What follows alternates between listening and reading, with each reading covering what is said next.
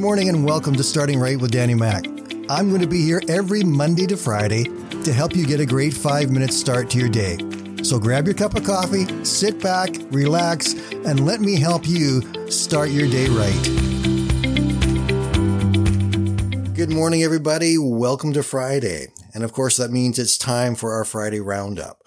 We're going to take just a few minutes this morning to give you a brief overview of the episodes that we shared this week. And hopefully there's something there to encourage you as you go into your weekend and maybe something there that you can even use to encourage somebody else. So let's take a look back at our Monday episode, which we called Believe For It, which is the name of the song by CeCe Winans that we featured that day. I like this song very, very much because it reminds us to have faith even when things are at their worst. The lyrics start out this way, saying, They say this mountain can't be moved. They say these chains will never break. But they don't know you like we do. There's power in your name. Almost every day we face mountains that we must try to overcome or get through or over or around or under or something, and we don't even know all the ways to overcome it.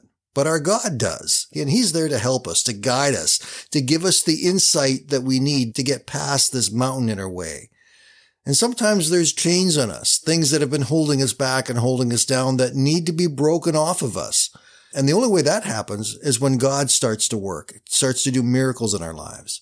It really comes down to how much do we believe who God is, what he is, and what he can do? And do we have the faith to hang on to that belief? Hebrews 11:1 says, Now faith is the confidence in what we hope for and the assurance about what we do not yet see. And that really is the story of this song, Believe for it. Check out the episode where Monday we had a link that you could watch and listen to the song as well from YouTube. You will enjoy it. Tuesday's episode was called The Seas of Israel. If you look at a map of Israel, there are three distinct bodies of water. The northernmost one is the Sea of Galilee. And out of the Sea of Galilee runs the Jordan River all the way down to the second sea, which is the Dead Sea. Now, the Sea of Galilee is fresh water. It gives life. It's used for fishing, for irrigation, for helping with crops. Absolutely everything that fresh water can be used for comes from the Sea of Galilee. It's an extremely important area of Israel because it gives life to so many people and to so many things. The water that comes into the Sea of Galilee now exits it flowing south on the Jordan River for about 156 miles until it reaches the Dead Sea. It's there in the Dead Sea that the water literally stops there's no exit of the water from the Dead Sea. And the Dead Sea is known as the Dead Sea because everything in it is dead. It has an extremely high salt content, which is over nine and a half times greater than what you'll find in any of the oceans. It's dead. Our relationship with God really is like the Sea of Galilee, or it can even be like the Dead Sea. John 7 verses 37 and 38 say, on the last day, the climax of the festival, Jesus stood and shouted to the crowds, Anyone who is thirsty may come to me. Anyone who believes in me may come and drink. For the scriptures declare rivers of living water will flow from his heart. Our lives as Christians are meant to be like that Sea of Galilee. God pours into us so that we may be blessed, but also his blessings are meant to flow from us to impact other people and their lives and who they are and what they are, and that they can be blessed because of what there is in us, just like that sea and the people that live around it. But the Dead Sea is just the opposite of that. And it also represents many people where water is flowing into it. And you would think that there should be life there, but there's just not. Everything around it is dead because there's no life within it. We don't want to be like that Dead Sea, where nothing flows out, where things just come into us and die. God wants and has so much more for us. Wednesday's episode was called Let's Play Together. God really wants his family, his children, to play together.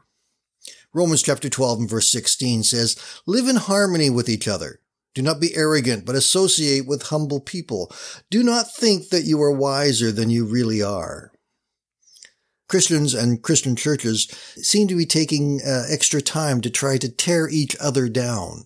Some will go to great lengths to talk about why they don't like another Christian church, why they don't like the pastors, why they don't like the way they talk or the way they teach or what they believe.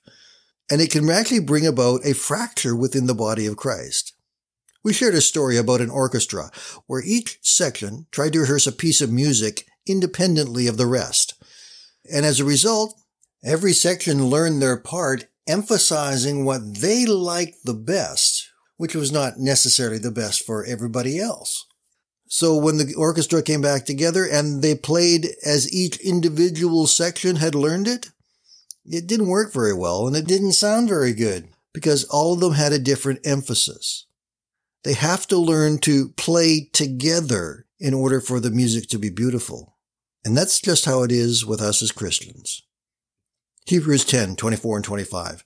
Let us think of ways to motivate one another to acts of love and good works. Let us not neglect our meeting together as some people do, but encourage one another, especially now that the day of his return is drawing near.